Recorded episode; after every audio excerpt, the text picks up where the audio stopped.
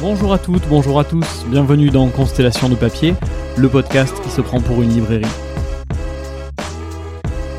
Pour l'épisode d'aujourd'hui, nous continuons notre parcours au sein de la chaîne du livre avec une invitée dont le métier rappellera à nombre d'entre nous les années de jeunesse.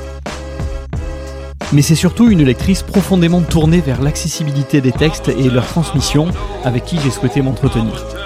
Dans les 45 minutes qui viennent, on a parlé album jeunesse, BD, littérature des grands espaces et féminisme.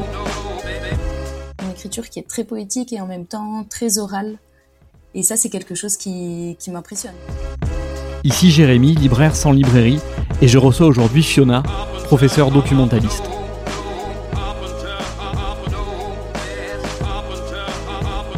Salut Fiona. Salut Jérémy. Bonjour, bienvenue donc dans, cette, euh, dans ce premier épisode de l'entretien que nous allons faire ensemble. Merci beaucoup d'avoir accepté mon invitation pour ce donc neuvième, tu es donc ma neuvième invitée de cette première saison. Et euh, donc pour éviter les accusations de complicité, je le dis avant, on se connaît un petit peu, on va préserver un mhm. peu de mystère, mais on a un petit peu travaillé ensemble. Et, euh, et comme Cyril, qui était mon premier invité, euh, tu as été libraire avant de te tourner non pas vers la bibliothèque, mais vers euh, le beau métier de professeur documentaliste. Jusque-là, on est bien d'accord. On est d'accord. Tout est clair. Et donc, c'est particulièrement à ce titre-là que je suis assez content de te recevoir parce que j'avais envie que tu nous parles un petit peu aussi de, de des livres sur lesquels euh, s'appuie ta pratique professionnelle. Euh, donc c'est ce qu'on verra dans la deuxième partie. Hein. Tu, tu développeras tout ça. Pour l'instant, on va faire entre guillemets, comme d'habitude, une première partie autour de tes lectures personnelles. Mais euh, en tout cas, le, sens de l'invitation, parmi d'autres choses, et, en plus du plaisir de discuter avec toi, c'était pour parler effectivement du métier de, documentaliste et de la façon dont tu le dont tu l'exerces. Euh, on va commencer donc comme d'habitude avec euh, la citation choisie par mon invité précédent. Euh, mhm. mon invité précédent que tu connais, je crois, parce que à l'époque où je l'ai, on l'a invité, on travaillait dans la même librairie, toi et moi. c'est bien, euh, bien, ça, ouais. Et euh, il s'agit donc de Thomas Azuelos, auteur de bande dessinée, et qui nous a choisi euh, une citation tirée du livre Sucre de pastèque. Et je te la cite. À sucre de pastèque, les gestes étaient faits et refaits, comme ma vie est faite de sucre de pastèque. Je vais vous en parler parce que je suis ici et que vous êtes loin. Alors en quelques mots, pour euh, briser la glace ensemble, si besoin était, est-ce que tu veux bien me dire ce que ça t'inspire?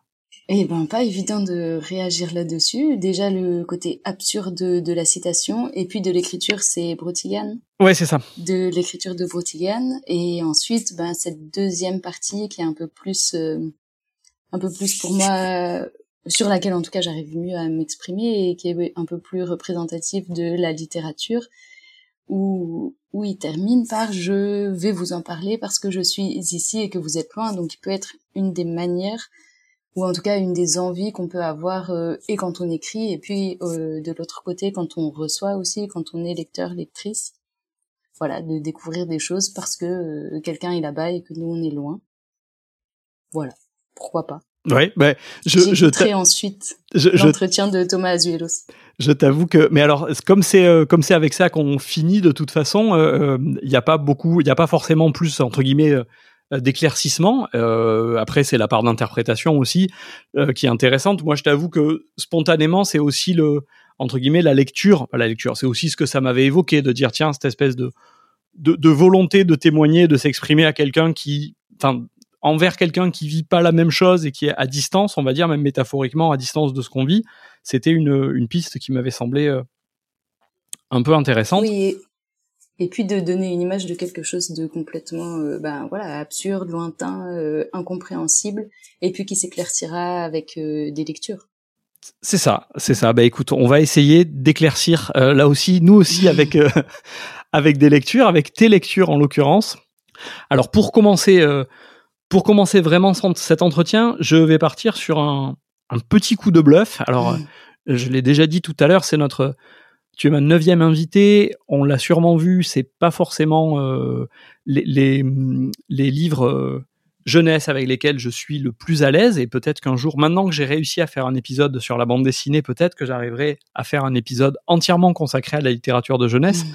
Mais du coup, j'ai quelques mini bases qui me permettent d'imaginer que peut-être qu'un des premiers livres que tu as lu, en tout cas celui dont ceux dont tu me parles là, pourrait être un album jeunesse, un un album vraiment quasiment de, de, de, de, toute première découverte de la lecture pour enfants de Chris Houghton qui s'appelle Chute, on a un plan. Est-ce que je parle bien de ce livre-là? Est-ce que tu veux nous en dire quelques mots? Alors, euh, Chute, on a un plan, c'est un livre, euh, donc un album jeunesse, vraiment un album euh, tout carton. Aux éditions Thierry Magnier, il y en a plein de cet auteur, Chris Houghton, mais en fait, pour moi, c'était plutôt boucler la boucle et c'est comment je reviens aujourd'hui à la littérature jeunesse et à la littérature même tout petit enfant. Quoi. Donc pour moi, on était plutôt sur la, la fin plutôt que sur le début. En tout cas, j'ai pas de souvenir euh, de cet album enfant. Je suis pas sûr qu'il était déjà sorti. Ok, ah ouais, donc tu vois, effectivement, j'avais pris quelques précautions au début en disant, euh, en disant, je suis vraiment pas à jour. Oui, c'est vrai que moi j'avais l'habitude de le voir, mais je me suis pas euh, posé ces questions-là. Bon, en tout cas, maintenant qu'on est lancé sur ce plan-là, donc je suis désolé si je fais, je commence par la fin de la boucle, mais est-ce que tu veux nous en dire quelques mots? Bah alors si c'est une boucle ou un cercle, euh, commencer par la littérature euh, tout petit enfant, je, trouve ça super intéressant et puis je trouve que c'est un, un univers ou des univers qui sont vraiment riches et variés. Chut, on a un plan. C'est ben oui, c'est l'histoire de euh, quatre personnages qui se promènent dans la forêt, qui essayent d'attraper un oiseau et on est sur ben, le principe de plein d'albums jeunesse avec des livres en boucle où quand on le termine, il y a une nouvelle histoire qui recommence et qui pourrait être la même avec une, une sorte d'ouverture et puis un, un dessin euh, coloré dans, dans des tons de bleu. Et chaque album de Chris Houghton euh, choisit des, enfin pour chaque album, l'auteur et euh, illustrateur choisit des coloris différents. on est vraiment sur des petits objets, petits ouvrages, mais à chaque fois assez travaillés, même s'ils restent plutôt simplistes dans les illustrations. Et puis euh, puis ouais, avec euh, des thématiques différentes, mais qui fonctionnent très bien avec les petits enfants. Donc voilà, c'était un peu, euh, ça peut être aussi une entrée en matière et une entrée en littérature jeunesse. Et du coup, je, si on est sur la littérature jeunesse, je voulais rebondir parce que j'ai découvert il y a pas longtemps chez Talent Haut euh, des éditions jeunesse et notamment une collection qui s'appelle Badaboom et qui en fait c'est est vraiment donc dédiée aux tout petits enfants, mais avec à chaque fois des idées qu'on va essayer de, de transmettre, de faire passer par ces albums euh, tout petits, sans pour autant que ce soit euh, lourd ou quoi que ce soit. Un album notamment qui est sur la question du consentement avec un enfant qui veut euh, aller attraper un chat, lui faire un bisou, mais aussi le taper, etc. Et puis un autre album qui essaye de renverser les codes où c'est où est papa ou où t'es, je crois, le titre et puis qui va représenter les personnages dans des situations euh, dans lesquelles on les attend pas forcément en termes de genre. Et ça, je pense que c'est un... Enfin, en tout cas, pour moi, dans ma manière de voir la littérature, c'est quelque chose qui est important à tous les âges et qui est important euh, dès les albums jeunesse. Oui, je pense que ce sera... Euh, on risque de reparler... on va probablement reparler de ces sujets-là et de ces, de ces angles-là au fil de au fil de, de, de des entretiens, mais c'est vrai que c'est vrai que fort heureusement, on va dire, c'est des choses qui se font de plus en plus. Il y a de plus en plus de demandes aussi. Mhm. Et euh, Talent Haut est effectivement une maison d'édition depuis quelques années qui s'est un petit peu, euh, qui y accorde une grande, une grande importance. Ils ont aussi des, euh, il me semble, des, des, des, des, romans ou des histoires. de jeunes ados, etc. Enfin, toute une collection pour tous les ça, Je les connaissais beaucoup pour leurs romans ados, qui sont à chaque fois des romans sur des thématiques sociales, mais très, enfin très adapté au public adolescent et qui n'hésite pas à traiter de tous les sujets. Mais je les connaissais pas du tout sur leur album euh, Jeunesse et tout petit, donc je suis contente de découvrir ça aussi. Ok, alors tu me fais une transition euh, toute prête et puis maintenant je vais avoir moi aussi, euh, moi aussi je vais avoir un plan. Je vais suivre la liste dans l'ordre et pas tenter de faire des acrobaties trop périlleuses pour moi. donc puisqu'on parle de littérature pour ado, euh, jeune ado, etc. Ou, euh, Est-ce que tu peux nous parler de Oh Boy, qui est un livre un peu classique à l'école des loisirs de Marie-Aude Muraille et qui s'adresse, je crois, là plutôt effectivement à des à des lecteurs à des lecteurs lecteurs et lectrices qui, qui lisent tout seul et qui est déjà un peu plus long. Enfin, on est sur du sur du roman et qui est du coup au début de ta liste. Donc là, est-ce que j'ai juste C'est vraiment le début chronologiquement? On est bon ou pas? Oui, oui, là on est sur le, le début. Après des premiers souvenirs de lecture, il peut y en avoir d'autres, mais en tout cas le début des, des romans marquants et qui font partie des romans que j'ai lus plusieurs fois adolescente, non, ou même pré-ado. Euh, donc Mario de Muraille qui a écrit euh, beaucoup et qui continue d'écrire beaucoup de romans jeunesse. Et là, on va suivre euh, une fratrie qui est en foyer dans l'attente de d'aller avec une ou l'autre euh, personne de sa famille parce que les parents ne sont plus là et une fratrie avec des personnages tous et toutes hauts en couleur euh, des, une toute petite qui, a, qui parle beaucoup, qui nous raconte plein de choses, un adolescent et puis un enfant un peu plus jeune.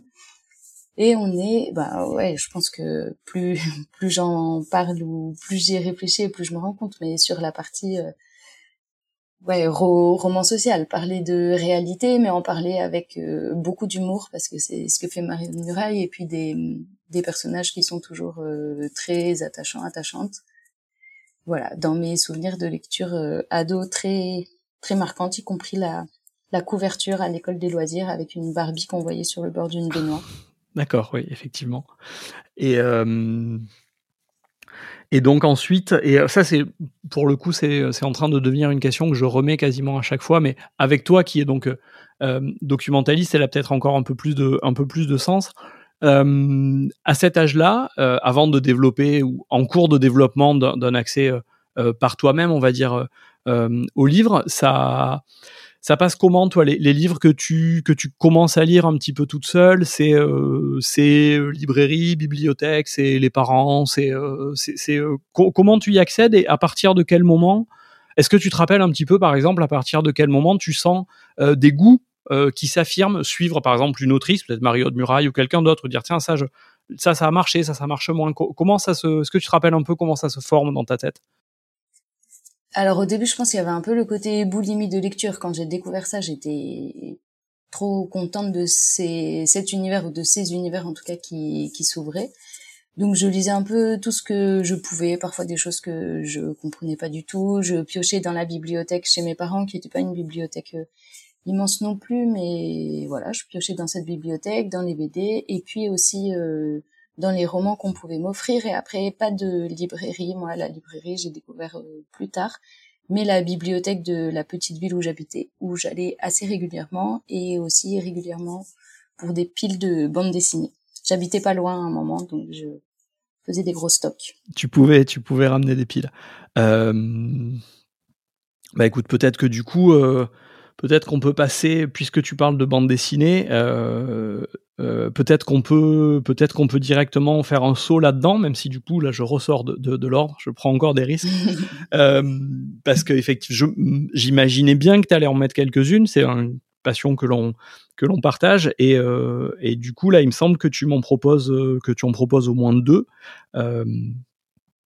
et une BD de Joe Sacco qui s'appelle Payer la terre qui est je crois, une de ses plus récentes, qui est peut-être, enfin, euh, peut-être pas sa plus connue. Enfin, j'ai l'impression que celles qu'il a fait précédemment sont celles qui l'ont vraiment installée. Mais c'est vrai que celle-là, elle était, euh, elle était, euh, elle était super. Et un monde en pièces que je réserve pour après. Parlons d'abord de, de payer la terre, si tu veux bien nous le présenter, et après on parlera d'un monde en pièces qui est assez exceptionnel comme, comme album. Ok, alors je refais mon petit flashback euh, dans la bande dessinée avant. Il y a des bandes dessinées que j'ai découvertes chez mes parents un peu trop tôt. Et dans celle-ci, il y a une bande dessinée de Jean-Philippe Strassen. J'ai oublié le titre de la bande dessinée, mais c'est sur le génocide du Rwanda. Et du coup, c'est un dessin qui m'a beaucoup marqué, un dessin et une histoire qui m'ont vachement marqué parce que, ben, parce que très violent. Et j'ai mis vachement de temps à pouvoir relire des bandes dessinées de Strassen après. C'était vraiment un dessin qui pour moi était euh, était lié à cette découverte un peu trop précoce euh, de la violence par le biais de la bande dessinée. Donc voilà, ça c'est des choses que j'ai un peu mis de côté. Et là on fait un grand saut dans le temps parce que Payer la Terre elle est sortie plus récemment.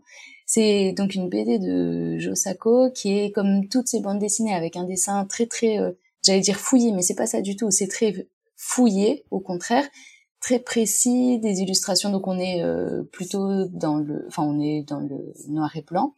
Et puis en fait c'est l'histoire euh, des peuples autochtones euh, du nord des États-Unis et sur principalement sur ce dernier siècle. Et puis, donc sur tout ce qui a pu se passer en termes d'exploitation des, du peuple autochtone et puis aussi d'exploitation de la terre et de la manière dont elle est encore exploitée aujourd'hui pour l'extraction euh, du gaz notamment et des répercussions que ça peut avoir sur euh, les habitants et habitantes qui vivent dans ces endroits-là. Et encore une fois, pour faire un pont un peu avec Strassen dont je parlais avant, c'est c'est une BD qui est un, impressionnante de ben, d'histoire, mais aussi de, de violence, enfin qui met vraiment à jour euh, toute la violence euh, d'État qu'on a pu, enfin qui a pu se dérouler dans ce pays et puis qui continue de se dérouler, qui s'est pas arrêté. Oui, parce que si tu me tu m'arrêtes si je me trompe, mais en gros on part de quasiment la situation contemporaine euh, mmh et, en partie, euh, en partie, les luttes qui s'articulent, donc pour, pour les questions surtout pas mal environnementales et sociales qui en découlent, mais euh, avec l'aide d'avocats, etc., pour réussir à contester en fait légalement un certain nombre de dispositions ou de prérogatives d'appropriation des terres. Ouais, d'appropriation des terres, ouais. liées liées à une espèce de forme de d'incompréhension. Euh, disons que le statut de la terre euh, pour les pour les peuples autochtones et pour celles et ceux qui ont pris les décisions d'accorder des de, des droits dessus sont pas du tout les mêmes que celles euh, du gouvernement canadien, qui sera un peu plus proche, on va dire, des nôtres, et, qui a une espèce de d'incompréhension qui se qui se joue là et qui tente de la contester jusque sur le fond légal en fait, sur le la légalité de, ce, de cette appropriation. Oui, oui, c'est ça, d'essayer de... Ben, à, un moment, euh, le, le gouvernement essaye, le gouvernement ou des entreprises essayent de, de s'approprier ces terres-là et en fait, euh, par, euh, enfin, par le biais de l'histoire de ces peuples et puis de la manière dont les choses ont été amenées, on comprend que c'est ben ouais une spoliation énorme et puis une, ben, une un mépris total et pour euh, la terre et pour euh, les peuples autochtones qui y vivaient. Ouais, et c'est euh, du coup on retrouve effectivement cette de toute façon les autres BD de, de Joe Sacco sur il en a fait une ou deux sur l'ex-Yougoslavie, il en a fait une sur Gaza. Il y a toujours de toute mhm. façon à la fois l'histoire, le, les injustices évidemment, et une forte dimension sociale, et quasiment toujours, comme c'est le cas en tout cas là, de la BD, c'est de la BD documentaire, c'est du du reportage en bande dessinée. Et euh, alors là, en revanche, 100%, 100% euh, fiction, il y a un monde en pièces qui est. Euh, alors, si Josako a atteint quand même un. C'est une, une référence quand même dans le, dans le milieu de la bande dessinée. Un, un monde en pièces est pour l'instant un peu plus confidentiel. Peut-être que dans 10 ou 20 ans, ce sera célèbre, mais je crois pas que ce soit encore le cas. Et pourtant, c'est une. Ouais, oui et non, parce que donc c'est une euh, bande dessinée, une trilogie pour le moment de Ulysse et Gaspard Gris. Et je crois qu'elle a eu un prix à Angoulême il y a quelques années, peut-être 4-5 ans. Donc il y a eu une partie de reconnaissance un peu institutionnelle par euh, le festival d'Angoulême, mais tu as raison sur le côté, en tout cas moins des auteurs qui sont moins reconnus pour le moment que Joe Sacco. Ouais, et puis alors, je, moi, je ne suis qu'un, je ne suis qu'un vil marchand. Donc c'est vrai que tu as raison. Il y a effectivement eu un prix à Angoulême. Je saurais pas dire lequel, mais euh, je, je, comment dire, c'est pas encore des, un, livre qui est complètement, je trouve, installé mm-hmm. euh, auprès du, auprès du public, on va dire. Voilà. Mais, euh, mais effectivement, il y a une reconnaissance quand même réelle et qui est tout à fait méritée.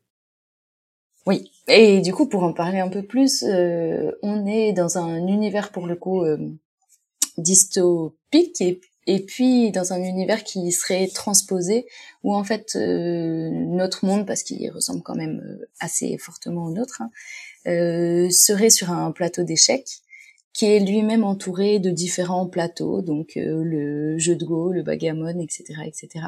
Et puis sur ce monde-là, on a les différents personnages euh, d'un jeu d'échecs qui vont y, vivre. Donc les cavaliers, c'est la partie euh, plutôt police. la reine, le roi, et puis et puis les tours sont les personnes au pouvoir. Les dames sont les personnes qui émigrent d'un autre plateau on a les fous aussi. Enfin voilà, on reprend vraiment euh, l'ensemble des codes euh, du jeu d'échecs pour euh, bah, pour cette fiction sociale encore. Hein. sur euh, sur cette histoire de migration et puis aussi euh, l'histoire politique sur euh, ce qui peut se passer sur ce plateau-là, la manière dont les dames sont intégrées ou non. Et puis on a bah, les fous qui montent un mouvement qui s'appelle la tangente. Et ensuite un autre mouvement qui est en train de sortir qui s'appelle la ligne, qui est là, on est sur un mouvement un peu, un mouvement complètement d'extrême droite. Et au milieu de tout ça, c'est aussi euh, énormément de références. Alors moi, je dois dire que j'aime beaucoup jouer, mais je ne sais pas jouer aux échecs. Donc je pense que si je savais jouer, il y a énormément de références que je comprendrais encore. Mais c'est là où c'est chouette, c'est que c'est pas obligatoire de de connaître le jeu pour pouvoir euh, bah, pour pouvoir lire cette BD. Et puis il y a énormément de de blagues, de détails. Les tags dans la rue sont tous en référence. Euh, au jeu d'échecs. Enfin, vraiment, je trouve que cette BD, elle est super bien vue sur tous les plans. Je trouve que tout fonctionne et puis que même si, enfin, en fait, je trouve qu'il n'y a pas de trop. Je trouve que ça, ouais, vraiment que que ça fonctionne super bien et que les dessins sont très chouettes. On est évidemment que en noir et blanc. Oui, et, et c'est vrai que c'est extrêmement euh, le principe de base.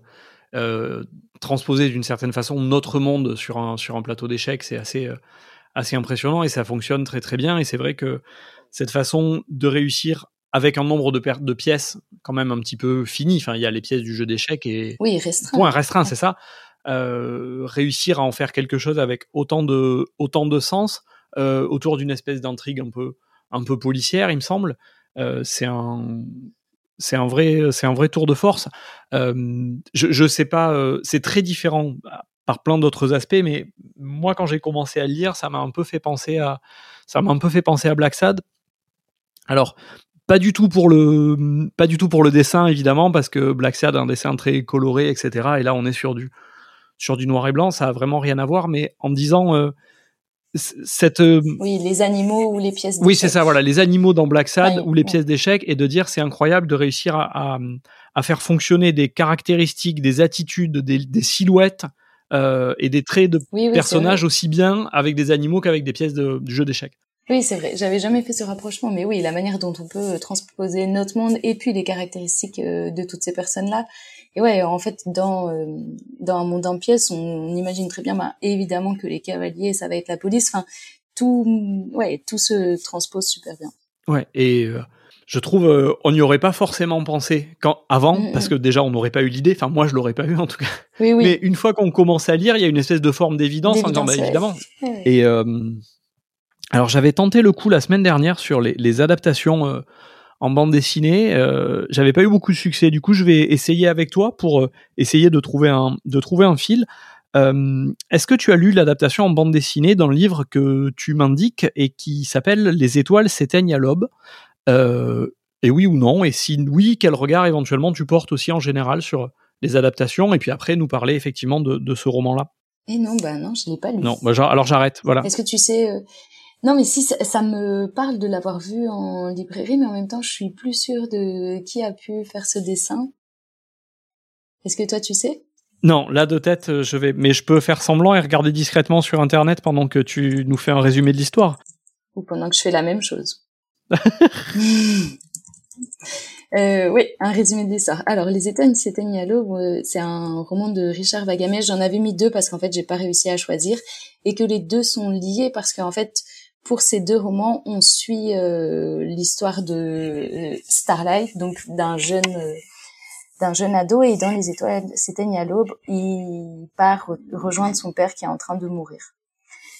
Et on est sur euh, une, euh, bah, une catégorie de romans qui, moi, me parle beaucoup. Tu as dû voir qu'il y en avait plusieurs, mais alors euh, littérature grands espaces ou alors nature, je sais pas, mais en tous les cas, c'est il y a le lien très fort entre, enfin très fort, qui est pas toujours très fort, mais qui par moment est est très fort et développé entre ce fils et son père et puis euh, ce lien euh, plus qu'important à la nature qui est alors j'allais dire qu'il y a une partie de l'histoire mais non même pas mais qui est euh, ouais plus qu'un décor parce que c'est un élément qu'on va retrouver à plein de moments et puis c'est un élément qui permet aussi de faire du lien entre les personnages mm-hmm. Ce lien passe aussi par la nature et puis on, redécouvre au, à ce moment un peu d'adieu, mais d'adieu qui va durer dans le temps, euh, l'histoire euh, bah, l'histoire de ces hommes et puis de leurs origines indiennes à nouveau comme payer la terre. Ok, et donc comme euh, comme là aussi donc comme comme Josako, ça se passe ça se passe en Amérique du Nord, enfin je sais Amérique ou mhm. Canada, quelque chose comme ça? Canada, ouais, Colombie. Ouais, Canada et et c'est le et c'est le cas aussi de Sauvagine que tu as également mis dans. Tout à fait. Ouais, décidément. que j'ai pas mis dans la liste. Ouais. Je je sais pas spécialement d'où vient ce d'où vient ce lien, cet intérêt, mais en tout cas, je trouve que ouais, je pense que en tout cas dans les livres que moi j'ai lus euh, canadiens, euh, il y a ce côté rapport à la nature qui me parle beaucoup. Et puis bah, peut-être je peux parler de Sauvagine, c'est une lecture euh, que j'ai eue il y a peu de temps mais j'ai pas noté le nom de l'autrice et il y a une chose que je dois dire avant qu'on continue, c'est que j'ai tendance à oublier parfois un peu ou les histoires ou les noms des auteurs autrices des livres que je lis. Donc je me permets de chercher en direct. voilà, elle s'appelle Gabrielle Filto Shiba. Et elle a écrit une trilogie de livres. Le premier s'appelait Encabané. Euh, une trilogie de livres où euh, c'est des personnes qui vivent dans la forêt. Donc là, dans ce dernier livre, on va suivre euh, une femme qui travaille pour l'équivalent un peu de l'ONF, la protection des forêts, mais aussi des animaux et des animaux qui sont qui sont traqués. Et puis elle va être en quelque sorte prise en chasse par un braconnier. Donc on est sur un un roman un peu ode à la nature, mais aussi sur bah, le côté qu'est-ce que qu'est-ce que l'humain peut faire là-dedans, et puis les les aspects euh, pas chouettes de l'humain qui va euh, agresser et, euh, et les animaux puisque c'est un braconnier, mais aussi les femmes avec des violences sexuelles qu'on va découvrir au, au, fur et à mesure. Mais je spoile pas trop, mais voilà, c'est un roman qui m'a beaucoup marqué. On est proche du policier, mais en même temps un roman très extérieur et puis une écriture très travaillée, un point de vue de de l'autrice qui est un point de vue féministe. Donc voilà, ça, pour moi, c'était pas mal de d'éléments qui ont fait que ça m'a bien parlé. Ok. Et euh, ouais, donc tu disais, il y a eu donc euh, en cabané et Sauvagine et peut-être un peut-être un troisième de, de l'autrice, c'est ça? Tout à fait un troisième, mais j'ai plus le nom en tête. Bon, c'est pas, on en a déjà, on en a déjà deux, on a déjà, on a déjà de quoi faire. Et euh, bivouac. Bivouac, ben merci. Merci, merci de t'en être rappelé, c'est ça? Tout à fait. Tout à fait. Et euh, sur le sur la nature, parce que là, il y, en a pas. Euh, enfin, sur la nature, je me dis euh, le, ces questions-là. Est-ce que tu est-ce que tu lis des est-ce que tu lis des, des essais ou d'autres choses que des, que des romans par rapport à ces questions de, de nature, une passion, euh, je sais pas, une passion cachée pour les traités d'ornithologie, ou c'est vraiment, euh, ça te plaît à l'intérieur des romans? Non, je crois que c'est vraiment un univers euh, où à vivre pour moi, ou dans les romans, mais non pas, pas en essai, pas dans ces versions-là. Ouais, le, le, le, le descriptif, le descriptif t'intéresse pas. Du coup, tu as parlé, tu l'as indiqué, tu m'as dit que c'était un, tu l'as décrit comme étant un, un roman euh, féministe ou quelque chose, euh, quelque chose comme ça. Mhm. Avant qu'on aborde cette question-là, euh, on, va peut-être finir sur les, sur les romans avec Nino dans la nuit, qui est un petit livre et qui, il me semble, a moins de rapport avec la nature et les grands espaces. Ouais. et ouais, Nino dans la nuit, c'est alors euh, si mes souvenirs sont bons, c'est Simon et Capucine Janin. Et donc c'est une écriture à deux, enfin à quatre mains, à deux personnes, et ça je trouve ça très riche. Et puis on va suivre un jeune ado ou tout juste adulte euh, à Paris dans une vie un peu euh, décousue, qui qui se cherche, qui euh, découvre et vit une grande histoire d'amour et qui vit sa vie de de jeunes, nocturnes, festives, etc. Mais dans la galère en même temps. Et pour moi, ce qui m'a marqué vraiment dans cette écriture, c'était euh, bah justement ce travail de l'écriture et puis une écriture qui est très poétique et en même temps très orale. Et ça, c'est quelque chose qui, qui m'impressionne de de lire des phrases, d'avoir l'impression qu'elles ont été réfléchies pendant longtemps et en même temps d'avoir l'impression que quelqu'un peut les dire et les peut les sortir. Euh, enfin, en même temps, je les entends dans mon oreille immédiatement. Hmm. Donc pour moi, c'était vraiment, ouais, en, en termes. Oui, oui.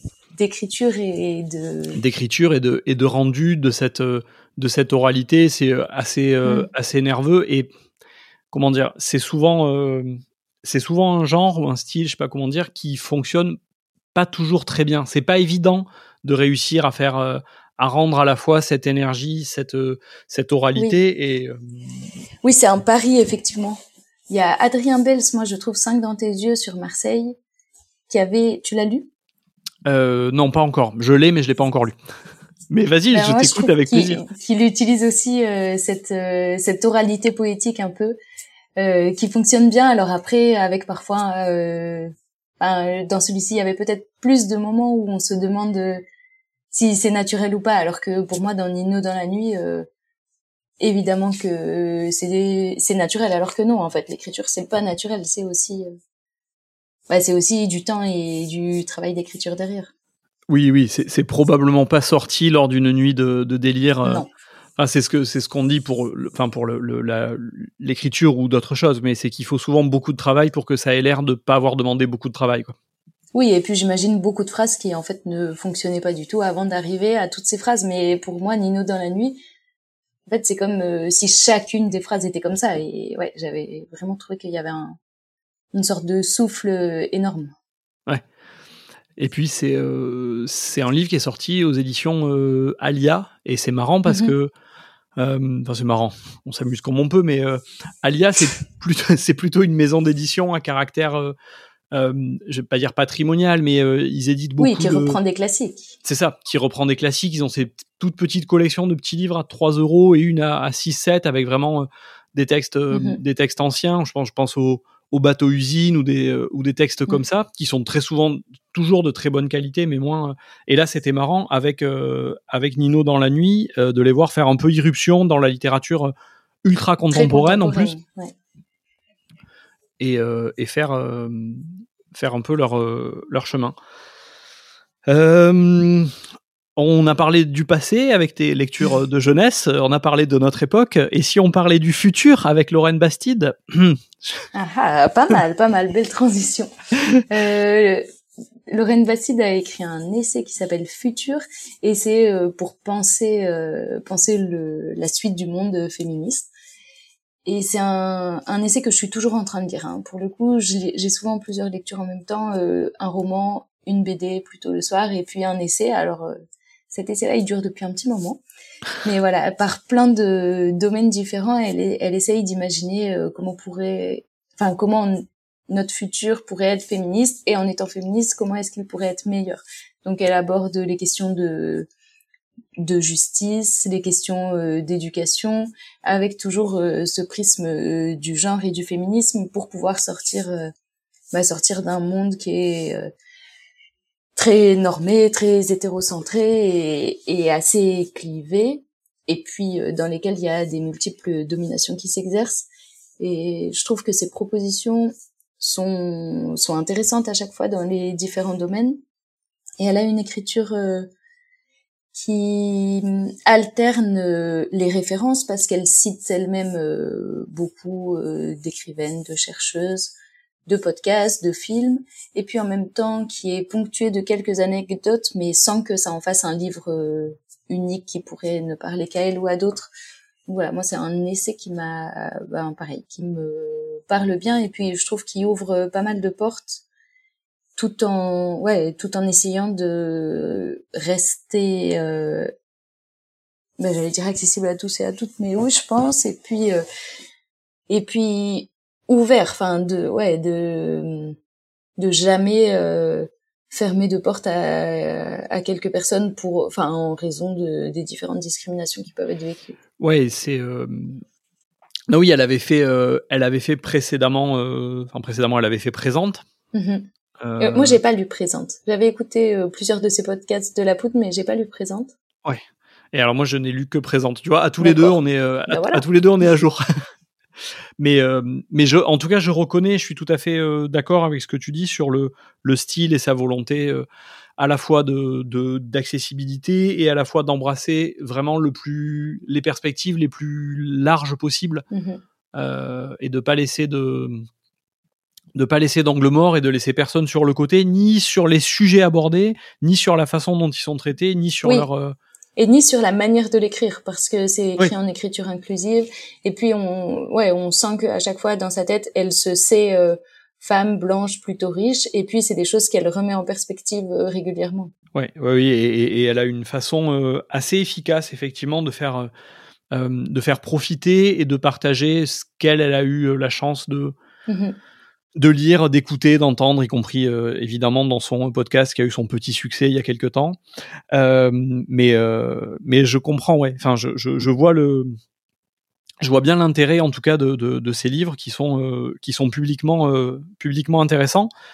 Et, et ben du coup, on va pouvoir passer maintenant à, j'allais dire au niveau supérieur, c'est pas c'est pas ce que je voulais dire, mais toi tu ris parce que tu te doutes de ce dont je vais te parler. Puisque de toute façon, il reste plus qu'un livre sur ta liste, c'est ça? Ah non, parce que en fait, moi j'en ai fait une carte mentale. Ça, je me souviens, c'est donc quand on travaillait ensemble en librairie, on accueillait des auteurs, des autrices, et je me souviens d'une personne qui modérait les rencontres. Alors par contre, je sais plus qui c'est, mais je me souviens de ces magnifiques cartes mentales où elle notait toutes les questions qu'elle pensait poser à la personne par domaine. Donc voilà, moi j'avais repris tout ça en carte mentale, donc je suis complètement perdue dans mon dans mes schémas. D'accord. alors on en, on en parlera, euh, on en ah, parlera après, mais je pense que c'est si, une bon. théorie. Oui, voilà. C'est alors, ah, j'allais dire, on en, on en parlera après, mais c'est vrai que je me rappelle aussi, ça m'avait marqué cette cette façon de modérer des rencontres avec une, une carte mentale. C'est assez, mhm. euh, c'est assez intrigant. Euh, mais oui, du coup, j'allais j'allais te proposer de parler de de King Kong Theory, évidemment. Et bah ça c'est mon entrée dans bah déjà dans les essais je pense parce que je j'avais 18 19 ans et j'ai lu euh, à la suite tous les livres de Virginie Despentes. C'était un peu trop. Euh, encore euh, comme tout à l'heure sur euh, ben sur cet aspect de la violence, violence patriarcale, violence mm. sexuelle, violence sociétale, mais en tout cas c'était ben, une immense découverte justement et dans la manière d'écrire, dans le personnage, euh, enfin en tout cas la personne de Virginie Despentes, et puis euh, et puis ces récits de vie qu'elle euh, ouais qu'elle remet systématiquement en perspective aussi avec la société.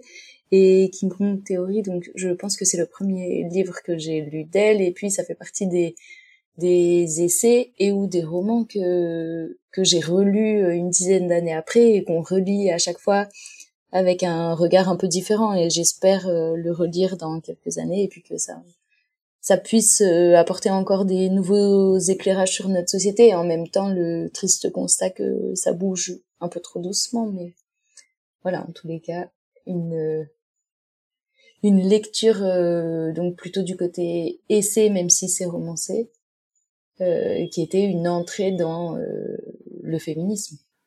Oui et oui effectivement c'est c'est vrai qu'elle elle, a fait elle fait principalement des purs des purs romans. Euh, et quand tu dis que tu les as lus à 18-19 ans, euh, c'était, euh, il me semble hein, que ces premiers étaient quand même plus plus plus durs, plus âpres que la suite. Non pas qu'elle parle maintenant de de choses de choses faciles ou légères, mais mais elle s'est elle oui, mais par exemple Vernon Subutex, donc la trilogie, on, on est alors non, c'est pas facile ou léger, mais en tous les cas, on est vraiment sur une partie romancée et euh, roman à plusieurs voix, euh, un peu fresque de société dans un Paris contemporain.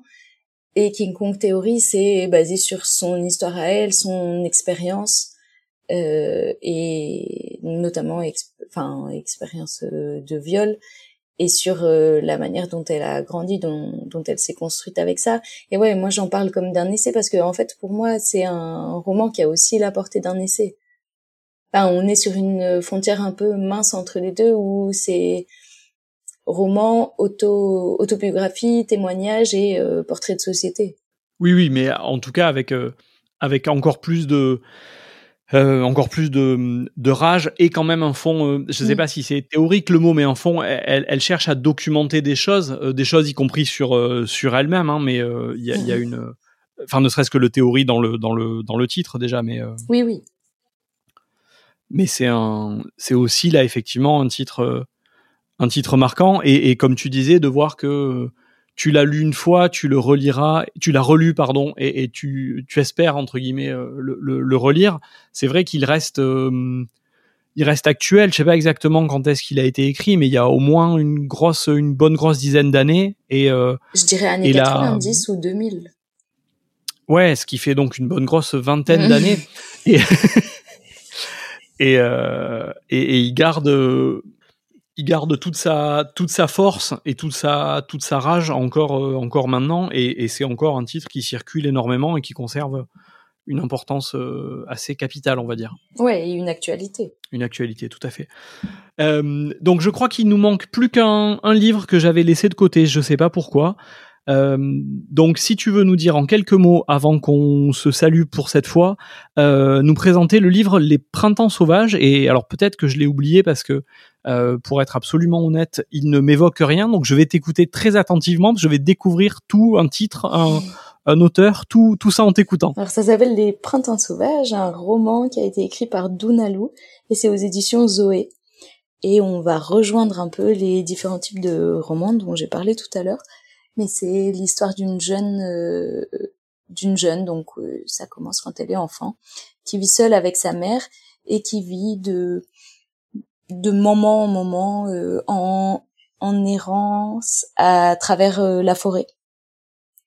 Et qui va nous, nous raconter toute cette partie de vie à elle où elle a recommencé à découvrir sa mère qui avant qu'elle parte errait justement était euh, beaucoup moins présente et puis qui va nous, nous parler aussi de bah, de son rapport avec la avec la nature de cette vie euh, en extérieur des rencontres qui ont pu se passer jusqu'à arriver à, à son adolescence et puis à son entrée dans l'âge adulte un peu un roman initiatique écrit par mhm. une euh, par une autrice euh, contemporaine et aussi avec une vision féministe de la société et puis des des rapports alors des rapports en tout genre euh, rapports amoureux mais aussi amicaux on est sur des romans qui essayent de proposer d'autres d'autres visions et puis d'autres ouais de, des sortes d'autres propositions d'aller d'aller vers d'autres euh, d'autres choses que ce qu'on peut connaître dans la littérature et aussi dans la manière de vivre qui me parle. À propos d'autres, tu parles d'autres d'autres visions, y compris dans la littérature. Euh, une petite question pour finir là, justement, en, t'écoutant parler de ça, euh, est-ce que il y a quelques titres quand même, il y a pas mal de titres, on va dire, dans la liste que tu m'as indiqué, qui sont euh, chez des éditeurs, il y avait deux titres, deux ou trois titres chez Zoé, donc ce qui est le cas de, de, de ce dernier-là. Euh, un monde en pièces, j'ai plus tout à fait l'éditeur en tête, mais c'est pas sorti. Pleine, presque lune. Presque lune, ouais, voilà, j'étais pas sûr, merci, mais voilà, donc pas dans une entre guillemets grande maison. Euh, euh Nino dans la nuit chez Alia. Est-ce que mm-hmm.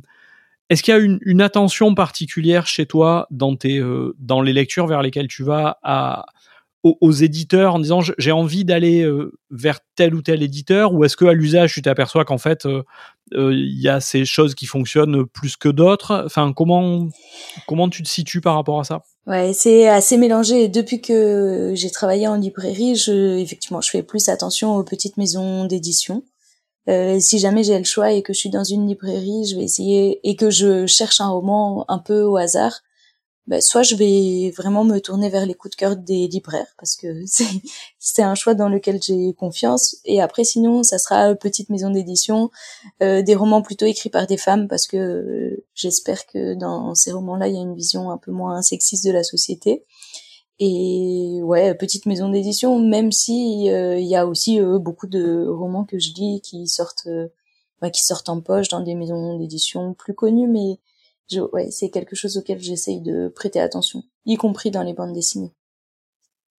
Ouais, ok, oui, oui, donc c'est pas euh, sans en faire un sans en faire un principe absolu, mais tu gardes tu gardes un œil là-dessus et, euh, et, parce que et après il y a aussi des maisons d'édition, alors Gallmeister pour le côté euh, littérature des grands espaces, etc. Je sais que à chaque fois c'est des valeurs sûres, donc oui, si jamais ensuite j'identifie une maison d'édition dans laquelle je sais que en tout cas moi ça me parlera j'y je continuerai d'aller vers euh, cette maison d'édition là ok. Bah écoute euh, bon t'as, merci de cette euh, merci de cette réponse. Euh, tu as dit du bien des libraires donc moi je suis content. On peut on peut s'arrêter là pour ce premier.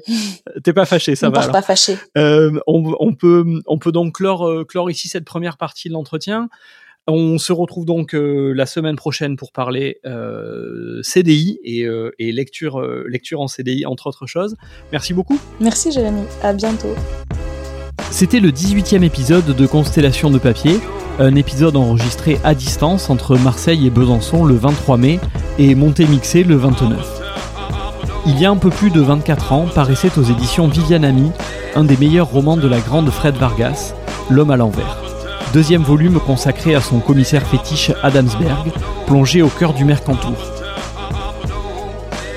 Dix livres plus tard, et autant d'aventures, c'est lui que l'on retrouve dans Sur la dalle, sorti il y a quelques jours. Il sera à coup sûr le compagnon parfait de votre été. A bientôt